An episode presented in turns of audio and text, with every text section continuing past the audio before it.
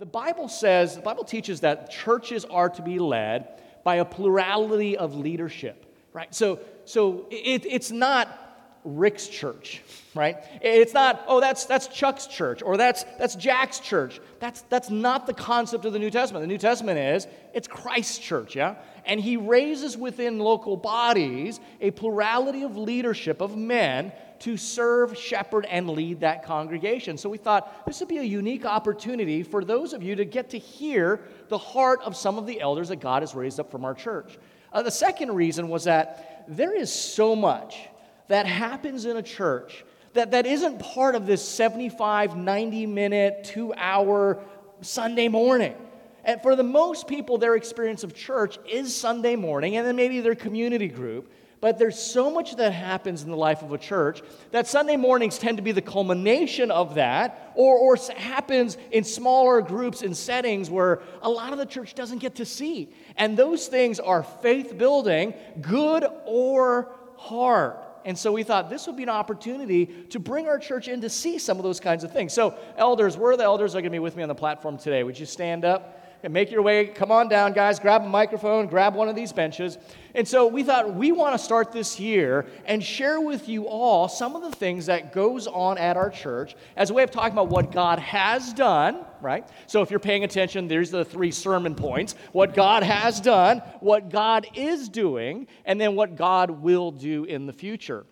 And the way we want to do that is, in a sense, bring you into that conversation as we as elders just share all these neat things that God's doing in our congregation, our little congregation, that many of you don't get to see. So, with that, uh, let me just share a couple of scripture verses that set the context for why we're doing this. Number one, Psalm 9:11 says this: "Sing praises to the Lord." That's what we've been doing. Who sits enthroned in Zion?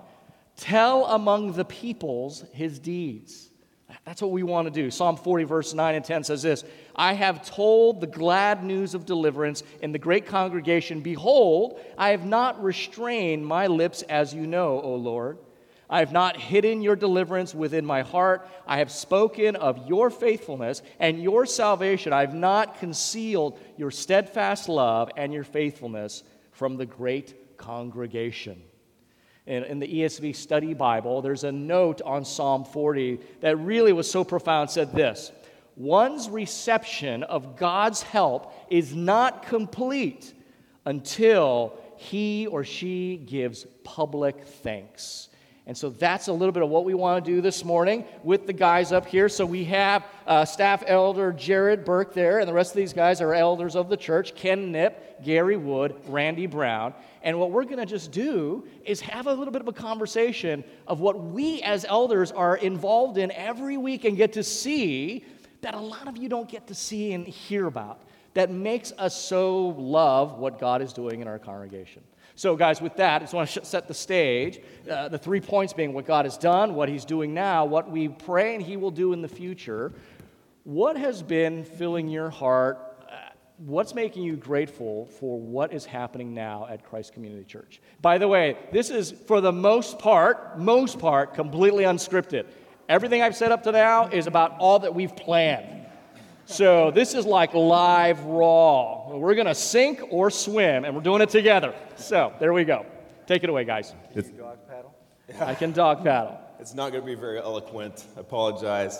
Um, yeah, I'll start. Uh, one of the things that I keep coming back to, I, I guess being a part of different churches over the years and going through those various ups and downs. Um, I've seen churches face a lot of different obstacles.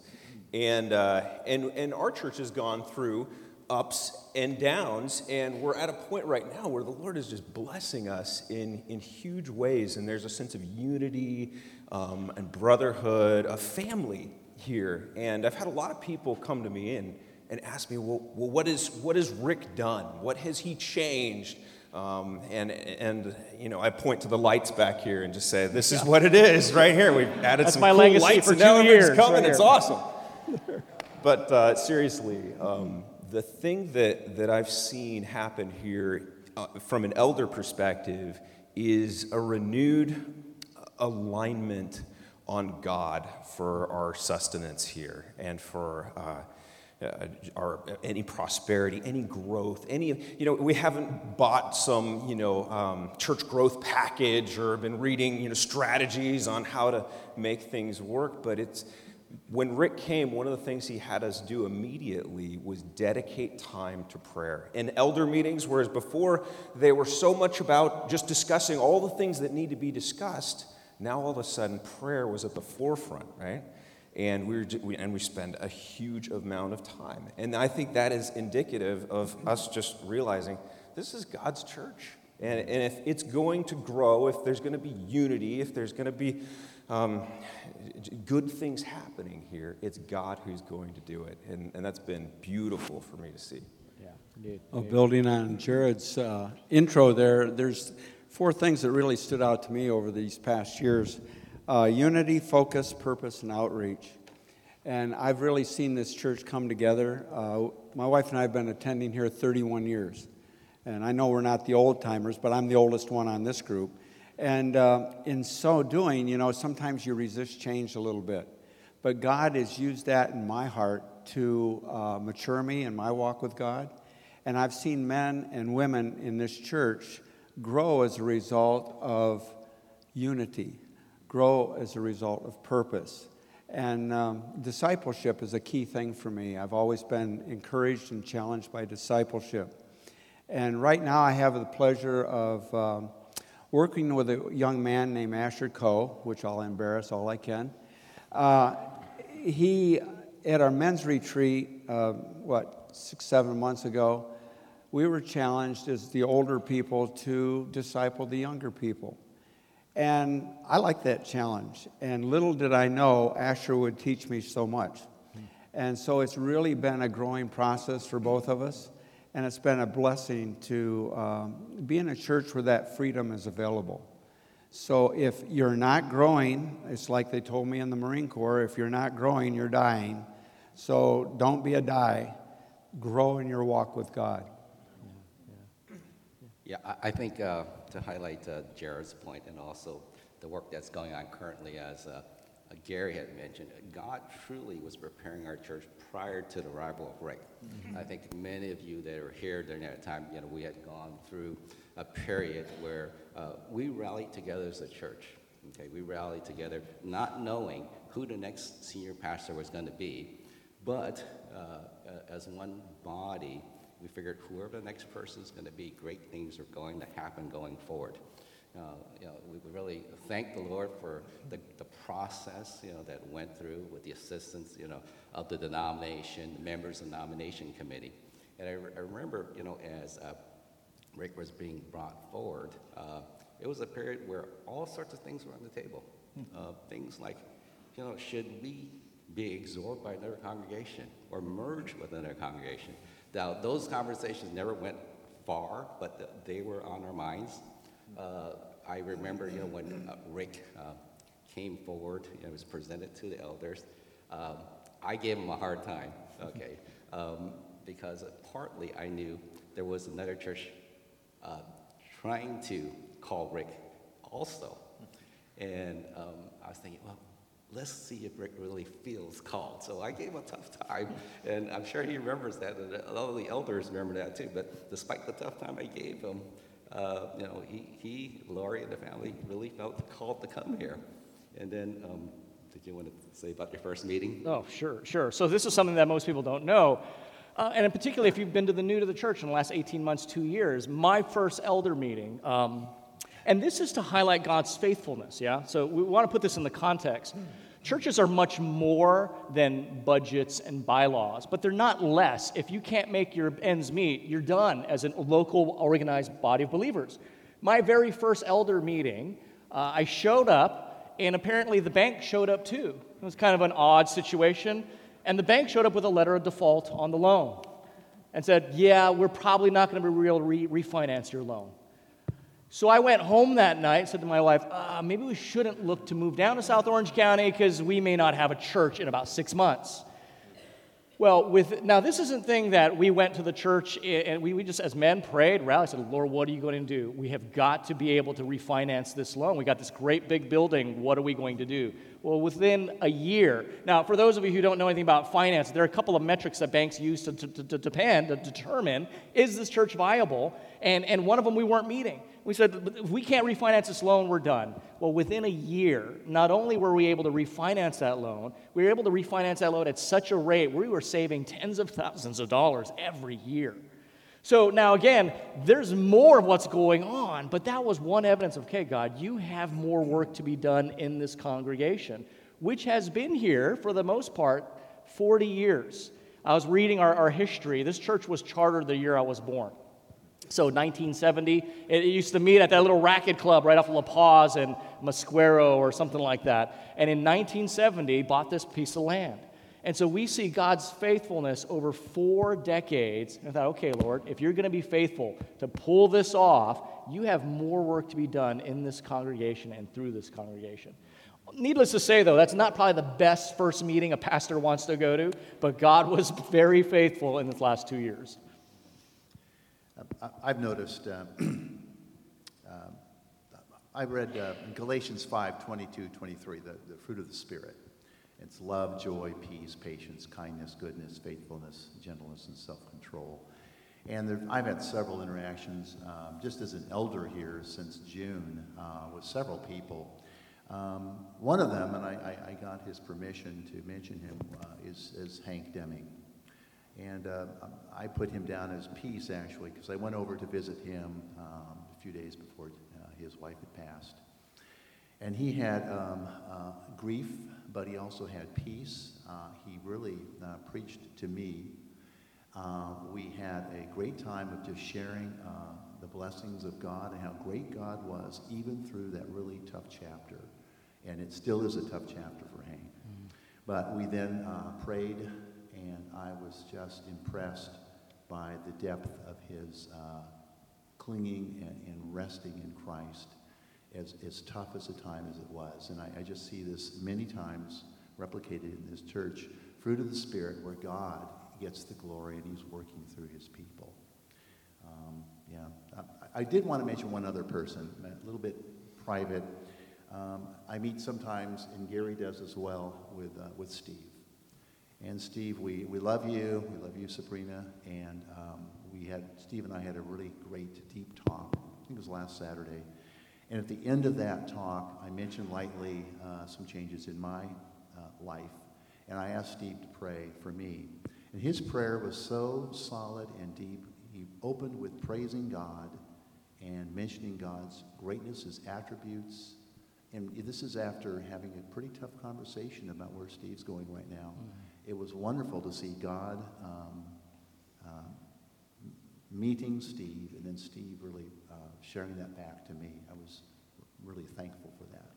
One of the things that's been encouraging to me is to see how our congregation has responded to some things that we've done that have been unconventional. Uh, just, well, just like this morning, although this is completely brand new, so I'm not sure how you're going to respond to this. But our prior, your prior responses have given me so much confidence to do things that might be a little bit unconventional. Like when we did a reflection service, oops, when we did a reflection service, uh, you know, most people didn't even know what that was, and I wasn't sure how this congregation would respond to it. And I remember so vividly going, okay, this is either going to sink or swim. Let's see how this goes. And I think the very first person who reflected here was Kyle Norman, who was very new to the church. And you, you never know. Pastors have always told me when they find out about a reflection service, we will never do that because they don't ever want to let go of the mic. They just, they don't know, because they don't know what's going to come out. And I said, that's exactly what I want to see happen because that helps me as a pastor know where we're at. And, and Kyle just hit that thing, I mean, just nailed that. And it was our study of Ephesians. I thought, okay, we're going to be okay uh, until we introduce reading services. And I remember people heard about reading services. You're just going to sit there and hear God's word read?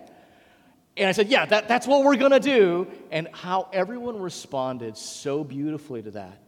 And then in April, April 10th, or it was April 14th, when we are trying to finish 1 Samuel, we said, How cool would it be to do two reading services of the entire second half of 1 Samuel? It sounded fantastic at staff meeting. And then the Sunday of, I thought, are we really actually going to sit and read 1 Samuel for two hours?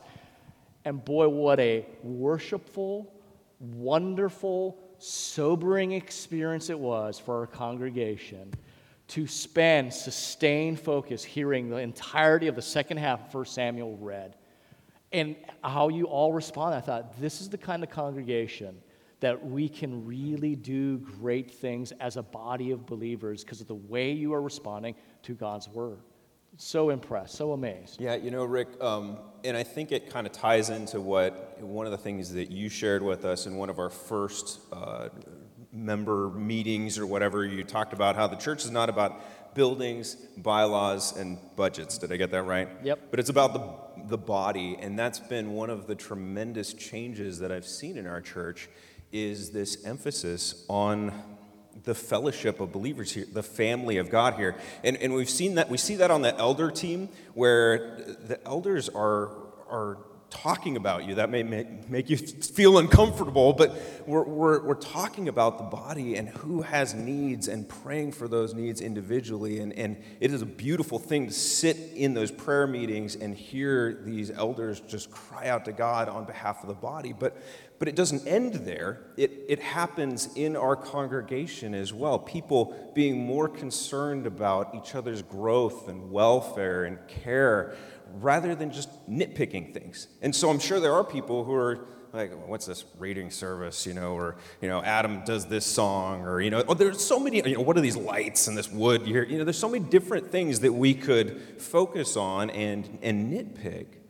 But, but that's, the emphasis has been pulled away from a criti- having a critical spirit and, and more on what's, what's God doing here? What does he want to do here? And, and we, we listen to the messages, not, not evaluating whether or not this was a good sermon, but what is God trying to teach me? How is he changing me? And, and who might need to hear this message as well? Yeah, yeah. So, so that's some of, I mean, and that's just a glimpse of what God has done. Let's talk a little bit about what is God currently doing that as elders we're really encouraged by. Anybody? I'll start. Yeah. Um, to back up briefly, uh, I'd like to talk about the preschool and what God has been doing in the preschool and what the, uh, God will be doing in the preschool. Uh, we went through this period uh, where uh, uh, the enrollment in the preschool went down to, to 58 students, you know, mainly because of the um, transitional kindergarten. So it's hard to compete against free. but the, the preschool committee and team, you know, we felt that it was a ministry. You know, even though you know we were suffering losses, that was important for us to keep uh, all the teachers uh, and not knowing uh, you know what would happen going forward. Uh, because when you really think about it, preschool is a ministry. So you never know. The next kid that comes to the preschool could be the future president of the United States or something. Uh, so uh, that was what was going on with the preschool. What's going on now with the preschool is this. Um, God had uh, allowed us to um, change our model a little bit. So we said, okay, well, if we lose people to transition to kindergarten, let's go down six months then and pick up the kids younger. Uh, God has allowed us to uh, bring on a new uh, director, great leadership there, uh, as well as staff who loves the Lord and are attending our church. And so we've grown from that 58 attendance to about 105 right mm-hmm. now. Mm-hmm. So when you think about it, it's a miracle what God has done. We just recently had our first uh, preschool parents uh, dinner uh, the week before Thanksgiving. And to our amazement, uh, had about 250, 275 attend. We actually had to have two seatings there. So God, I see, has uh, open up a, a, a great ministry opportunity to those families. Uh, most of them, you know, aren't part of our Sunday body, so I can see uh, there, there are still families there that we can reach out to. Granted, you know, a number of them are probably happy at their churches, but just like, you know, anywhere, uh, there's ministry opportunity. You know, it's, what, it doesn't, sh- the, the, irony is not lost on me that as we're talking about all these amazing things God's doing, we have a half a wing that is entirely empty. You know, so you're thinking, well, if God's doing all these great things, why is that entirely empty? A part of it is because we forgot to put the, the ropes down, so everyone's sitting in the back. But what's interesting th- is as we're talking about God's growth, I think we have to condition in it's not so much the volume, but the kind of people that God keeps drawing to our church. And Jared made a comment this morning that it's, he's surprised now. What was the mentality you said about members versus consumers? yeah, yeah. Spot, how uh, there was a time when we are almost on the defensive, where you know you'd, you'd, see new people come and you'd be thinking, what are they going to critique now? Mm. And um, and now it's the, at the point where you receive a critical comment or anything like that, and it's almost surprising because it's it's very uncommon among mm. our people here. Yeah, I think that the kind of people that's been coming to Christ Community Church as a pastor is, for me, more important than the amount of people that, that come, right? Because uh, it's not to say that we're focused on quality and we don't care about quantity, because that, that's a, that, a healthy church grows.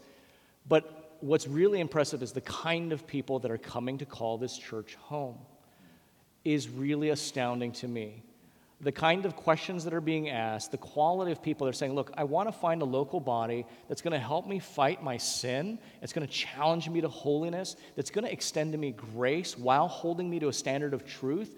That's really neat to hear. Because as I told the elders this morning, my vision for this church would be full of two kinds of people Christians who are completely sold out for the gospel, and people who don't know a thing about Jesus but they're pretty tired of the world and they think we might have something to offer them. That's an amazing combination. What, what we don't want is that kind of broad in the middle. We're, kind, we're Christian ish, but I'm cajoling you to read your Bible. We're asking you to think about things of the Lord. We want you to pursue sanctification. That's a lot of energy and resources poured out with little return. So we want to build a church where it's not that we're turning people away, but we say, hey, you want to be a part of a growing community that, that has been called out of the world to something different. We think that's going to be really attractive, especially in a world that's increasingly confused about what's going on. And so that's what is exciting to me. It isn't the amount, it's the kind of people that are showing up and saying, yeah, this is where I want to plug in and stay. Yeah, Randy, were you going to? Yeah, yeah I, just, I think that um, some of that strengthening and deepening of our walk is, uh, I've seen it community groups, of course. And I had another verse here, Acts 2.42, where basically the young church, uh, they, were, they, were, devoted to the apostles' teaching, uh, fellowship, breaking of bread, uh, and prayers. And uh, community groups uh, many times exhibit all four of those things. the co-community group certainly does, the, the best group at the church here. Yeah. And, yeah. You obviously Sorry. haven't been to the Road Hebrew community group, so. but uh, seriously, uh, you know, many times we do have uh, food, we have great uh, fellowship, uh, we uh, generally um, review many times the sermon content that's been just preached. it's especially helpful if you do it perhaps close to after the sermon, and I think we're getting towards twice a month, which is really important. I think it's good to have that continuity. But the prayer time many times is very deep and special. And again, it's not just about uh, the needs, which is very important, but also prayers for the uh, pastors, the elders, the church, local church, for God's will, um, dealing with sin. Uh, it's a really special time, and it's a smaller group. It's like a mini church, perhaps, uh, of the larger church. One of the other things that uh, I've been involved in recently is working with our uh, seniors. And I'm finding out that we're emphasizing growing on Christ, in Christian living, not just growing, but growing in Christian living day by day. And um, we've got quite a group. I've learned probably more about myself now that I am a senior. I didn't think I was ever going to get there, but once you go over 70, you're considered seniors, right? so um, it's a new approach to life because we look at life in a little bit different manner than the young people do. The young people, hey, full of vim and vigor and everything's going great. Well, what are you going to do with what you know? Mm-hmm. One of the goals that we're going to be emphasizing in this coming year is discipleship and working with younger people and sharing your faith and being an example. I think this is really a great opportunity for us seniors to be more of a witness to this generation that's coming up now. Because you've got a lot of young marriage, you've got a lot of singles and like that. do they really know what it's like to be up all night with a baby? And do you really know what it's like to have your wife sick and you have to do all the work? And so that's one thing that we're going to be working on and developing. But Acts 6, Acts 6 4 really resonates with me.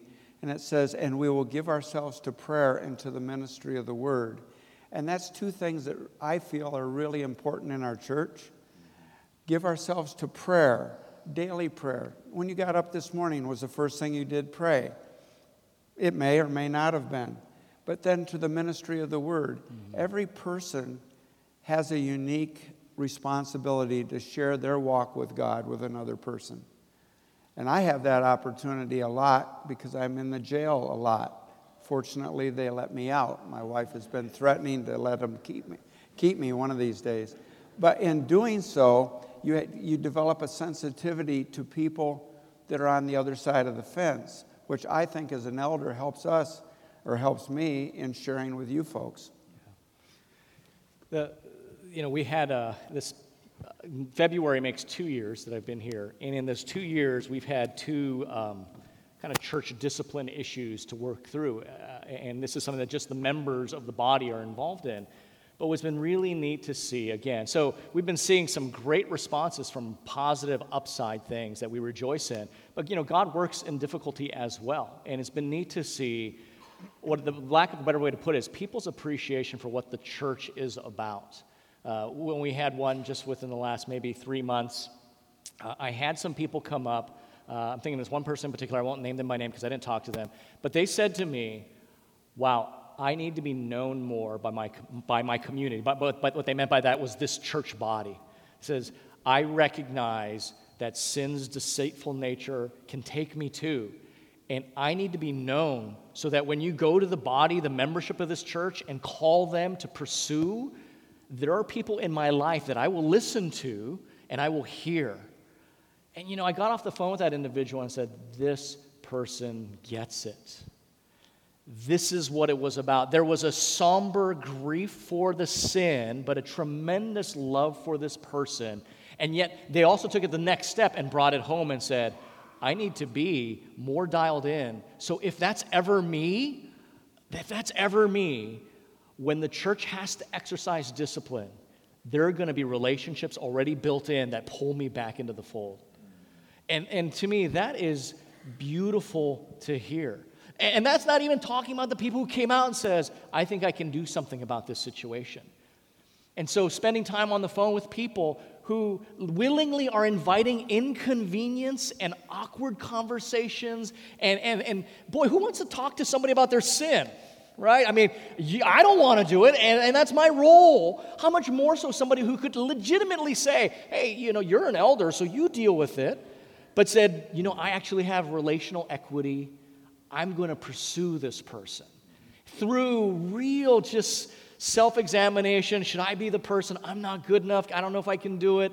And boy, watching them say, you know what? I see this is the way the Lord works. I'm going after this person. And, and, I wish I could say there's been great results on the other side, but just the, what the Spirit's been doing in the hearts of those two people, it's been amazing. And that's just two slices of all else of what God's doing in our congregation.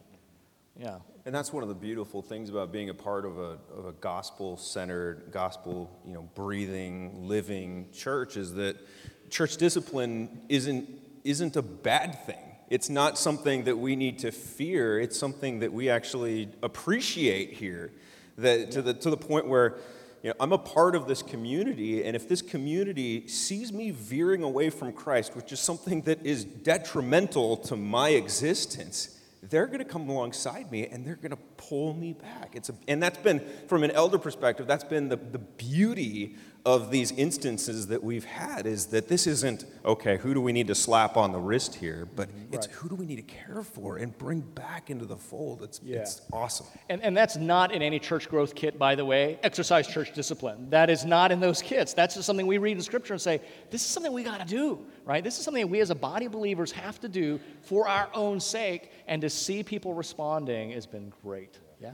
Uh, two things I noticed. I know we're running out of time. I, I noticed coming back here that um, we have a strong missionary uh, involvement, which is wonderful to watch. And so Uh, we have people all over the world, and they are spreading the gospel to areas that would not hear the gospel except for people like them that we send out.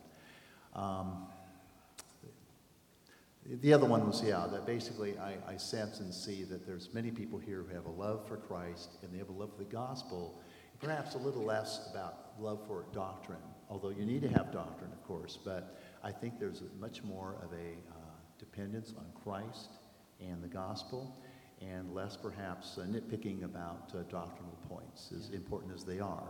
Uh, Yeah. I'm seeing just love for what has happened at the cross uh, for us through Christ. Yeah, more and so, more. so let me jump in on that. So he was talking about mission. So Brent Haberchak, you guys may know the name. Brent got saved in our high school ministry here. He was one of these guys from Mission Viejo High School that, man, he was no. You would not think he would ever come inside a church. He got saved.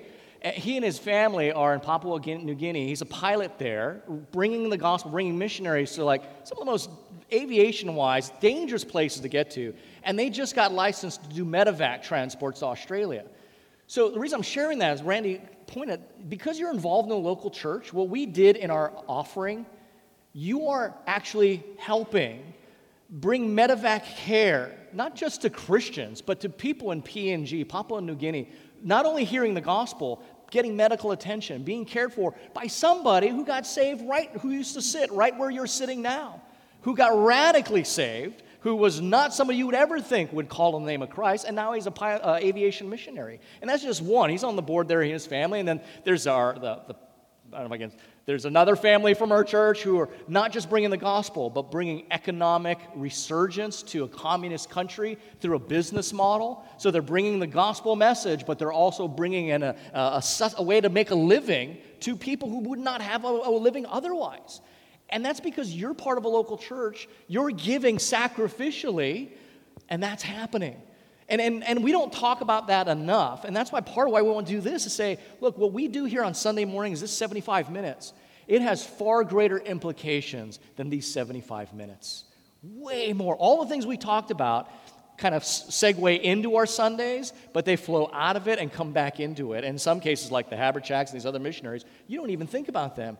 But they're out there doing that in large part because of the sacrificial giving of this church. Mm-hmm. And, and the giving isn't just monetary. Yeah. I No, mean, no. It's, it's the time. I mean, our, our- the Sunday school teachers that ministered to, to Brent, Yeah. you know, Yep. and, Yep. and so many others. I mean, yeah, if you're not, if you haven't been a part of uh, Sunday school ministry or you know children's ministry, youth ministry, or you know adult class, any anything like that, I mean, get involved in those things because real stuff is taking place there. Real life changes, and God is working, and and the evidence of it is guys like Brent. Yeah. Like it says, it says go and make disciples. It says doesn't say go and make new people or uh, anything like that. Make disciples. Well, what's a disciple? Is a disciple is one who is growing in their daily walk with Christ, and they're not afraid to share their faith in Christ. You know, it, it's easy to be a Christian and sit on the sidelines. And what I like about the church, this our church right now is providing opportunities for you to grow in your walk with Christ in growth groups and in seminars and everything else. It's not made for the other guy, it's made for you. It's made for you to go to, for you to learn from, for you to practice.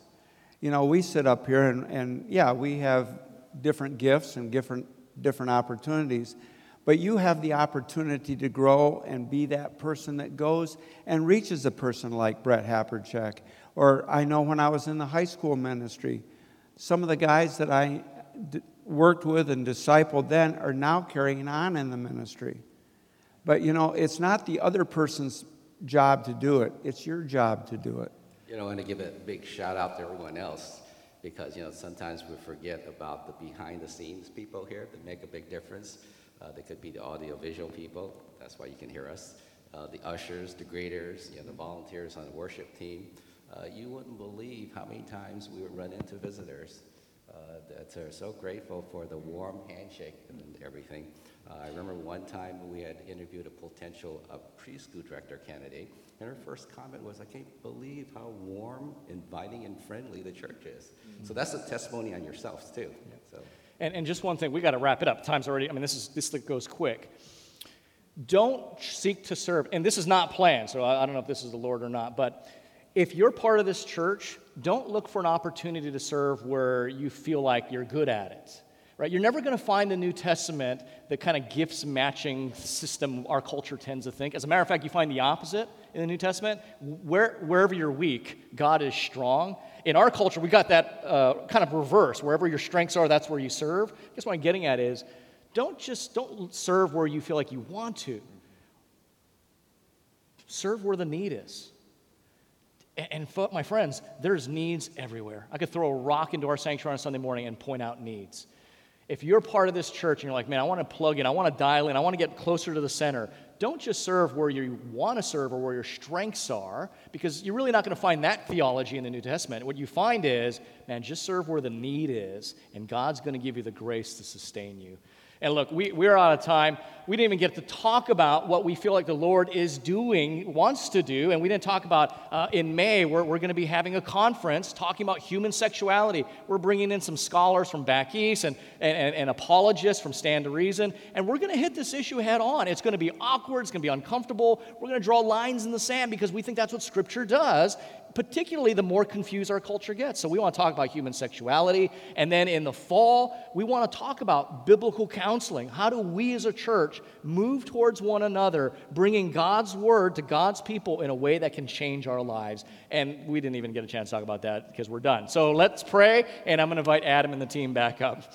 Father, we thank you for this brief, very brief opportunity where elders of our church, the, the, the, congregation, can get to know and hear the heartbeat of our elders.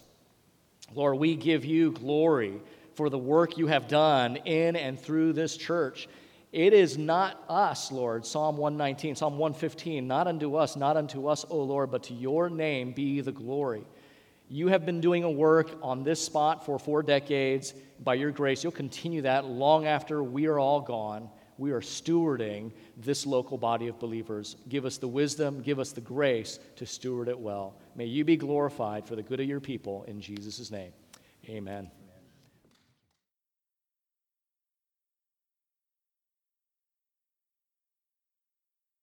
Guys, talk about what kind of gives you particular joy about serving as an elder or what you've seen God doing in the last couple of years or just in the history of this church.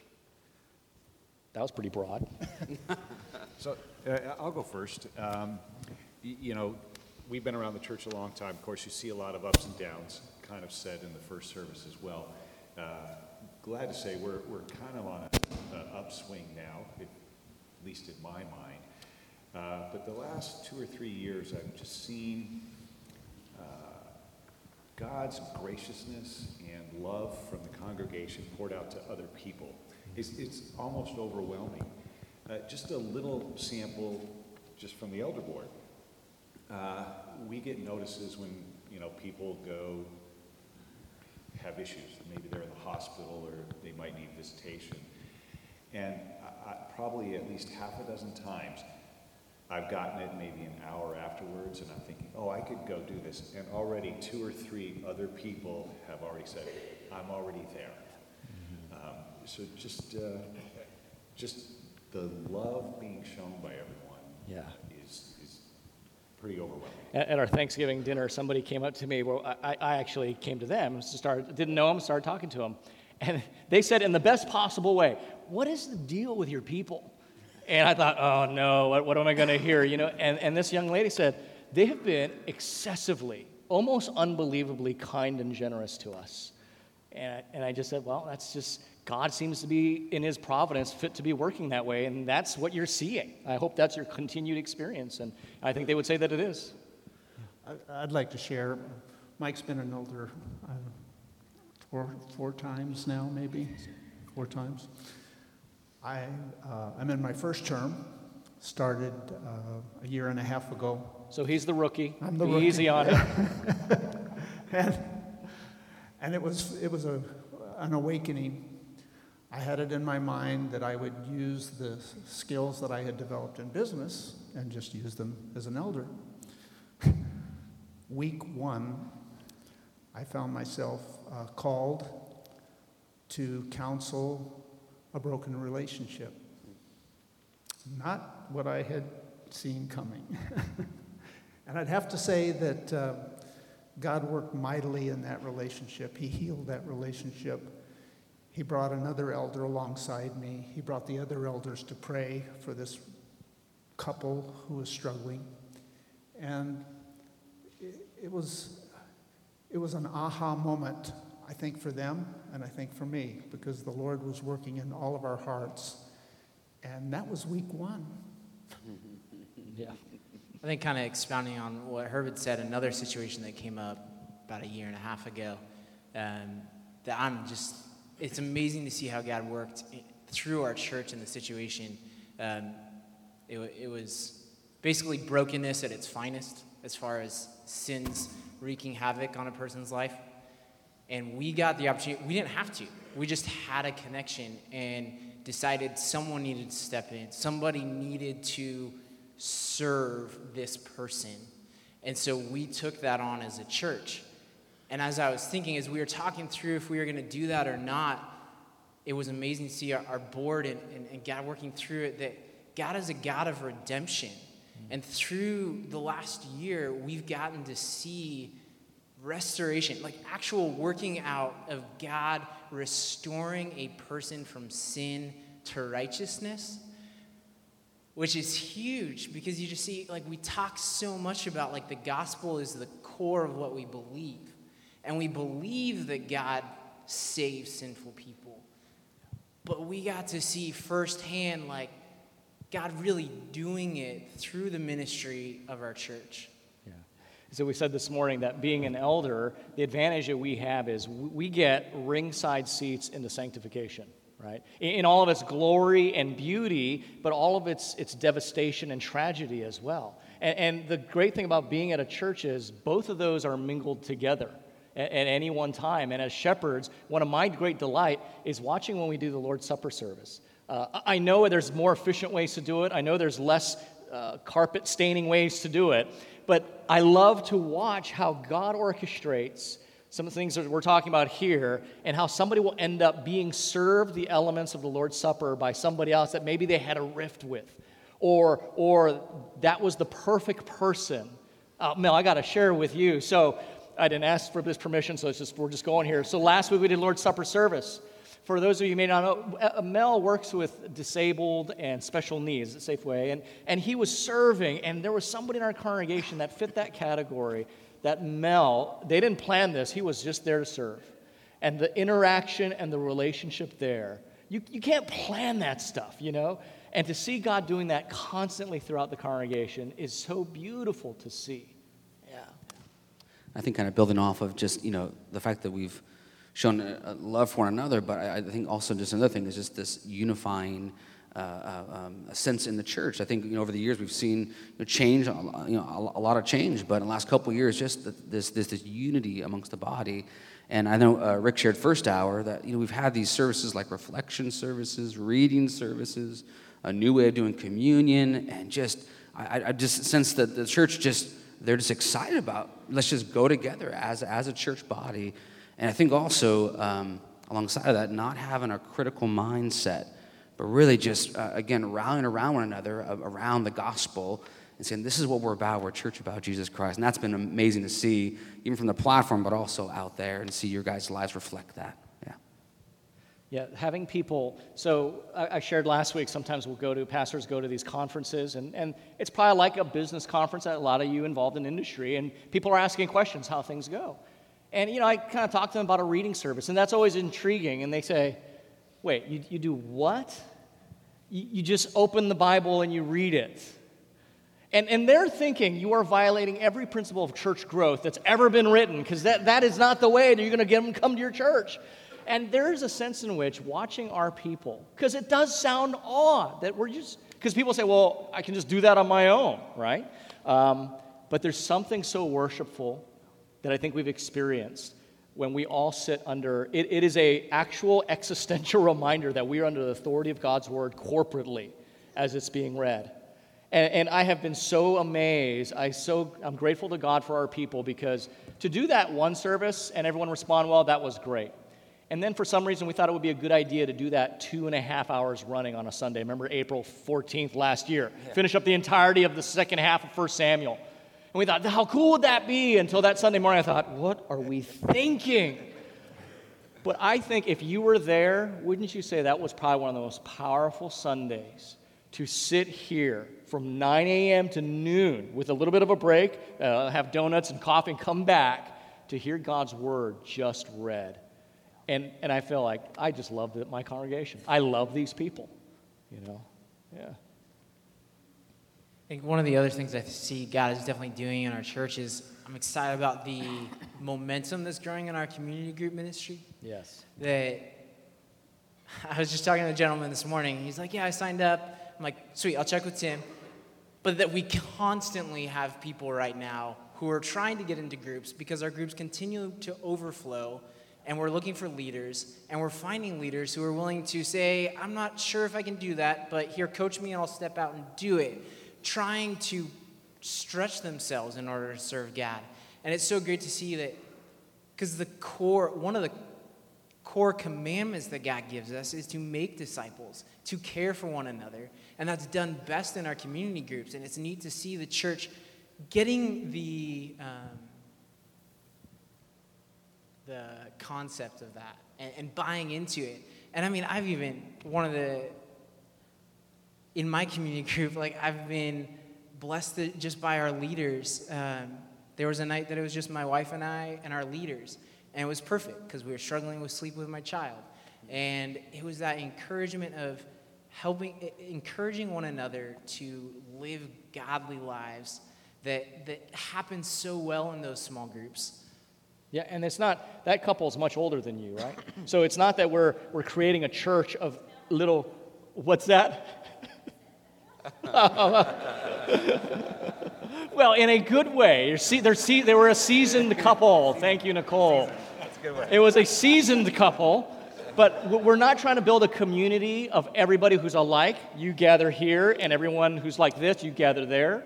We're trying to build a community where some of us have nothing in common but Jesus. And you know what? That's everything. Because the world doesn't have that, does it? The world is about, we're exactly alike, so we're going to be in our meetup group, or we're like me, so we're going to be here. But when they come into a church, they ought to see us being completely with what do you have in common? Like, was Jesus? Sorry, Mike, what were you going to say? No, I was just going to add on to that. It, it's kind of a, an attitude of being willing and available to let God work.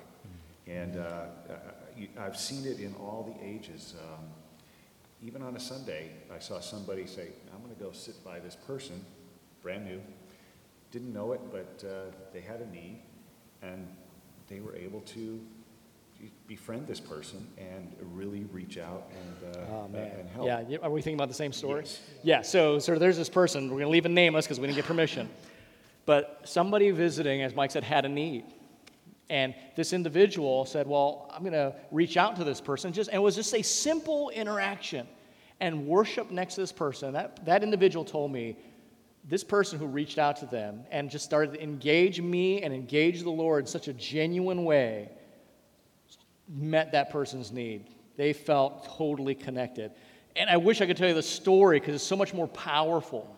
But here's the thing it's not like these individuals knew all the story and were skilled and experts in the subject matter. It was, hey, I'm so and so. Do you mind if I connect with you? Mind if I sit next to you and just start to worship? And, and that, that individual is being ministered to in that way. And there's so much of that happening all the time. It happened, uh, it happened in my experience within the last week. We, you know, it's often somebody will give you their burdens and you say, I'll pray for you. Well, this person said, Well, I'm learning that the best time to pray for them is right now. Gee, I wonder where they got that from. We've been, we've been uh, using that philosophy for the last two years. And it's, it's reflecting now in the congregation, and it's a joy to see it in the Palm Court, in the lobby, even right here in the chapel.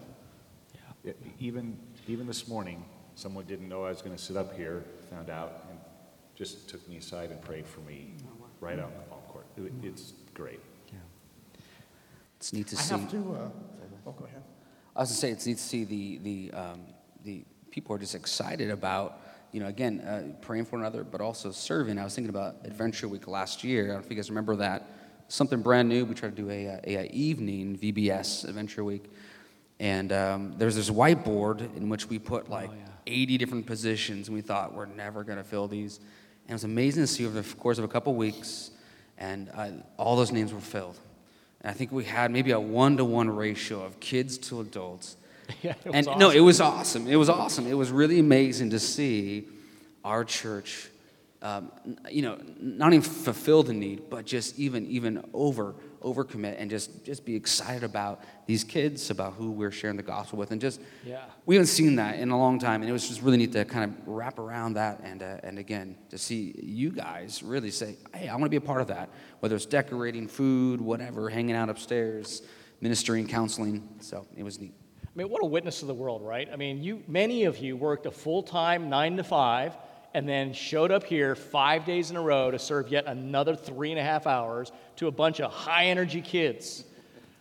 I mean, can you, I mean, that itself was a testimony to, I think, to our community and to the people you talk to. Because who goes home and just gives of themselves that way?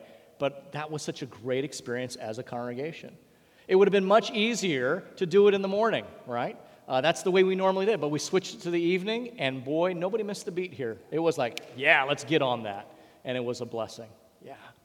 And, and this faithfulness is not just, we're not, this isn't a puff piece on the last couple years. Folks, this church, for decades, I, I was reading our history. It was chartered the year I was born. So 1970.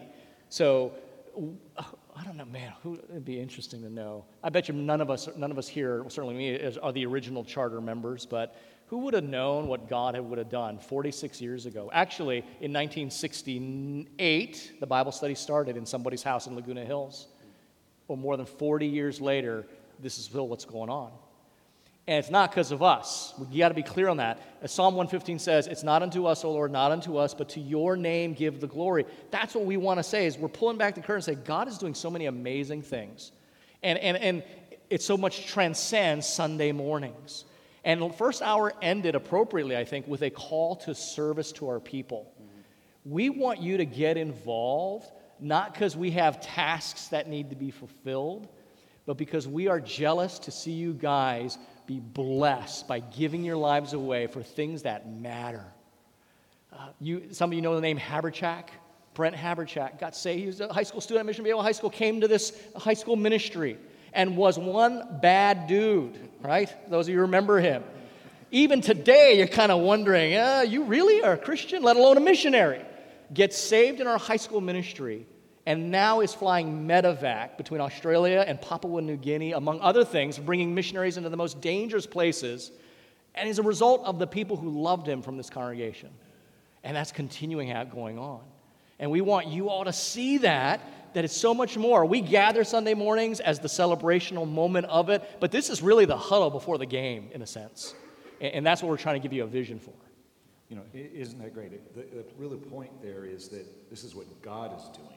And, and more and more, I think, at least on the elder board, God is making clear to us that He's working and it's not us. Yeah. We're just willing and serving. You guys remember what Jared said? He's not here. He said, God is taking us from people dependent on strategy to a people that are leaning into shepherding. Right? That, that's, that may not be all elaborate, but I loved that. He's taking us from people who are dependent upon five year projected plans and strategy to just say, just shepherd my people, just love them, and it's going to happen. And, and it's been neat to see that happen. Okay, so we talked about what God has done. Let's talk a little bit about what God is doing. I know there's some overlap here. What are some things, what gives you most gratitude as an elder?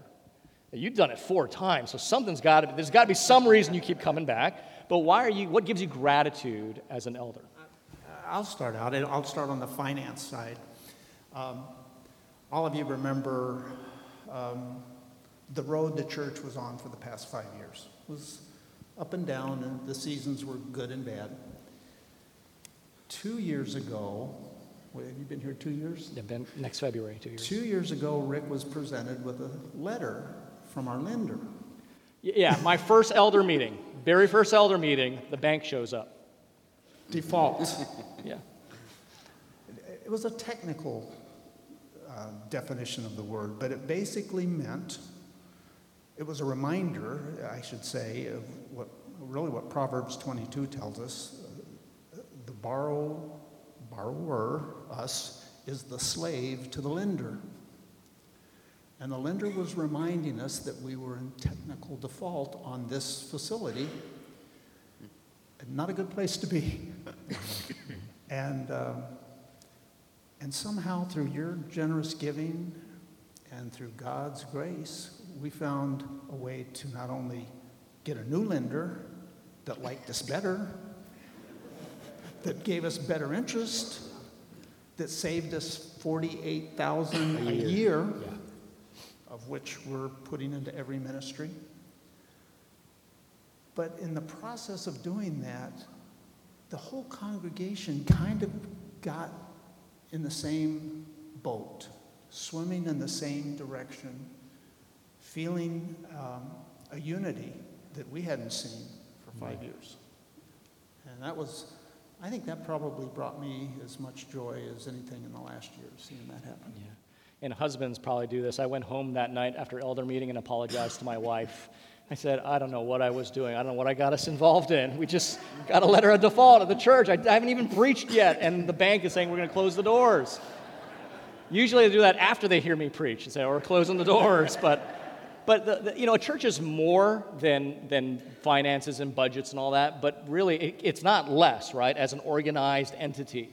And so we thought, guys, if, if, if God does not come through, and for those of you who are aware of it, when, when you're default, they then can say, We're, we own the building and you're done. And we thought, Lord, and we can't get refinanced. Yeah. So, you know, week one, two week, month one of my tenure was a bit nerve wracking, but then within a year, w- within a year, not even less. Not only were we able to refinance, but at a rate that saves us thousands and thousands of dollars. There, there is a cute anecdote to that, and I hope Rick will forgive me. Um, one of the lenders we were talking to wanted us to buy a $1 million insurance policy on him. Because I'm worth it, right? Sounded fine to me, except they wanted to be the beneficiary. so so I, I, I got to get out of this. So I go over to Rick's house and I said, uh, Rick, do we carry life insurance on you? he kind of looks down at the ground. He says, honestly, I don't know. He said, uh, Lori handles all that. He says, truth is, I'd work for free if I didn't have to support a family. I apologized to my wife a second time after that comment. so, I think Um, yeah. with what uh, Herb was talking about, man, what gives me the most joy about being an elder is getting a front seat to serve people. If anything, I think being an elder helped me hone in more and take more ownership of what I'm called to do as a Christian, anyways. But with that generosity, so one of my roles as a deacon is overseeing, well, as an elder, is overseeing the deacon board, which one of the deacon ministries is uh, part of that is the benevolence fund. And it has been amazing to see the amount of generosity from our church because we ask you guys to give to the benevolence fund above and beyond what your giving is just to help our church function. And it's been amazing to see the amount of funds we've given to that and then what we've been able to do out of that. I mean, we've helped people who have car issues, who can't pay their bills, who need emergency medical bills, um, food, all sorts of things. A lot of that to people in our own church. So it, it, it's such a great. I, I think about this old audio adrenaline song, like I want to be your hands, I want to be your feet, and, and I love getting to be kind of part of that and getting to see. I mean, you guys are all part of that because you give to the benevolence fund. Yeah, so 2 Corinthians 8 9 says this, it perfectly captures that. Um, let me go back to verse 8. Paul writes this to the Corinthians I say this not as a command, but to prove by the earnestness of others that your love is also genuine. For you know the grace of our Lord Jesus Christ, that though he was rich, yet for your sake he became poor, so that by his poverty you might become rich. That's what we're talking about. We are trying to, as a congregation, we are trying to, as elders, we're trying to do as just men, to be a reflection of the character of God. And that's what Paul's getting at. And if we're doing that individually, we're doing that corporately. That, that is the plan, that, that the plan we have for our church. Our five-year plan is we want to reflect the character of God. And, and just right there, in, just in our benevolence plan. And how, really, how boring is that? I mean, you think of a, you're going to talk, listen to that on a Sunday sermon, we're talking about the amount of our benevolence fund, but that is a small example of the, the character of Christ, who, though he was rich, for our sake, our sake became poor. And, and that's what we're saying. That's what we are trying to build together. Just people who want to be like the character of Jesus Christ. And and we're seeing that in spades. And our grief is that you guys don't get to see it as much as we do, right? Because a lot of times we, we come in and we go out. And that's another reason we call to get involved. Again, not because we need tasks, because we're jealous to have you meet these great people behind these stories that many of you do know, and many of you have. But for those of you who may not be dialed in, to call you to the dearest place on this planet is being involved with people in a local body. Yeah, it's, it's messy. It's, it's uh, sometimes you'd rather not be inconvenienced, but it's so good for your soul. It really is. Yeah. Well, it's been neat uh, as well uh, since my son's in our preschool. Um, about a couple years ago, I remember at an elder meeting, uh, our preschool was it was it was about 50 people, maybe 50 kids. It was about half capacity. And, you know, our director was unsure, and it was kind of a little bit of a weary time. And it's been neat to see, um, even through uh, even the interview process. Um, I think we, we, we, interviewed several people, but I think one of the coolest things was uh, our, our, elders and, and, and even our pastors sometimes wanted to just, let's just hire that person, but we really wanted to trust in the Lord and find the right person. And, and one of the criteria was their ability to, to tell the gospel in a way that a kid would understand. it was really neat to see how we just trusted the Lord and said, let's find the right person, the right person. So thankful that, that Angela, I don't know if you've gotten to meet uh, Angela, she's just amazing fit for this preschool. And now our preschool, we're, we're, we're booming. We're over 100 kids with a waiting list of 20 kids waiting, just itching to get in. And it's been neat to see God's faithfulness through that as we just trust in the Lord and said, Lord, this preschool is in your hands. It's a ministry of our church. These are kids in which we have a great staff. Uh, we, we want to pour in these kids who God is, His greatness. And it's been neat as well, just, you know, there's, there's a great ministry. There's hundreds uh, of, of, parents there um, who, uh, who, who, that's a great ministry for us. And we've seen some of the parents even come here, and it's been neat to see our church just welcome them in and just be glad that, that they're here. So it's been neat to see that. So, believe it or not, we got to wrap this up. We have a little more than five minutes. That clock is wrong. Yeah, so we have a little bit more than five minutes. Let's talk a little bit about what we hope God will do. So, just let's think a little bit about the future. What are you guys feeling? Well, I, um, I was excited to see that, uh, you know, there's an intersection of faith and business. You've heard about the intersection of Hollywood and Vine. There's an intersection of faith and business. And it's an intentional um, it's an intentional place that we have to put ourselves in business environment, and there's a class starting on that, and I, I know the Lord's going to work powerfully in that regard with the, with the men, and I don't know if there's women involved in it as well, but business people, men and women, will be joining that. I'm really looking forward to seeing what that's going to bring to this congregation. I think looking forward, there, there's a few things we have coming up this year. You're talking about that, our goal is to see our church reflect the character of God and know Him better. Uh, we live in a we live in a world with a lot of narratives. A lot of them, I mean, a lot of them are counter to biblical worldview. And, and the biblical manhood and womanhood conference we have coming up this year, and the uh, counseling that we have mm-hmm. coming up this year, both of those, and, and uh, ste- stepping back, the uh, evangel- evangelical training we just had, like helping you guys be equipped to be engaged with our culture, to fight it head on so we can have conversations out where we're living with people to tell them, hey, this is the truth. Know the truth and be uh, appropriately um, taught in how to do that. Yeah. Yeah, so what Alan's talking about is that we are partnering with the, the Council of Biblical Manhood and Womanhood because we think human sexuality, our culture, uh, you know, it's just crazy.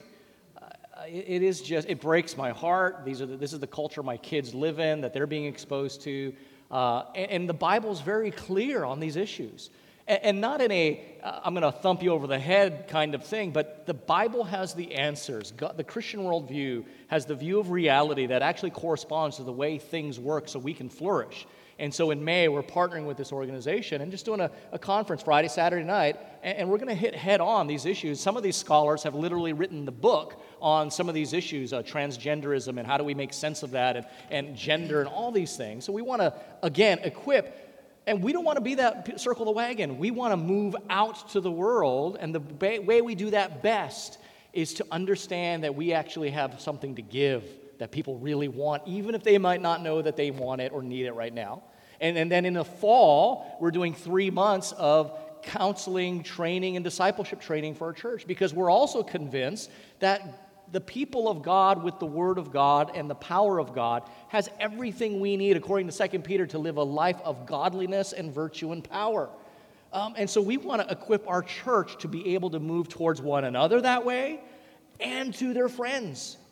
You, you know, I rarely get people, and the elders, we rarely get people who come to us and say, Look, I just need to reconcile. What is this justification by faith thing, right? But what we always get people saying, How do I get along with my wife? How do I stop losing it with my kids? And you know what? Either way, we're going to take them to the cross. Either way, we're going to take them to Jesus Christ. And so we want to capitalize on people's felt needs to bring them to Jesus. So those are things that we have planned for this next year that we want to see, not just for our benefit, but for the benefit of other churches and other Christians in this area. Yeah. Wow, that was quick. So, last comments, guys. Lightning round, parting shot. Let's start with Alan.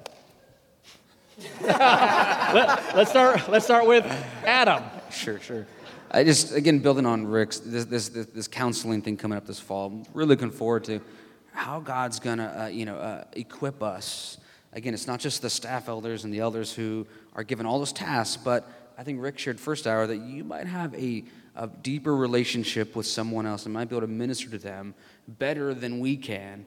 So by equipping you guys, equipping more and more in our church, we'll be able to again help counsel, help guide, help point people to God and the gospel. So parting shot from me is uh, welcome and thank you to all the young people, the, the new faces that I see in the congregation. What a joy it is to experience that. And I thank you for joining this congregation, and I urge you to participate in it.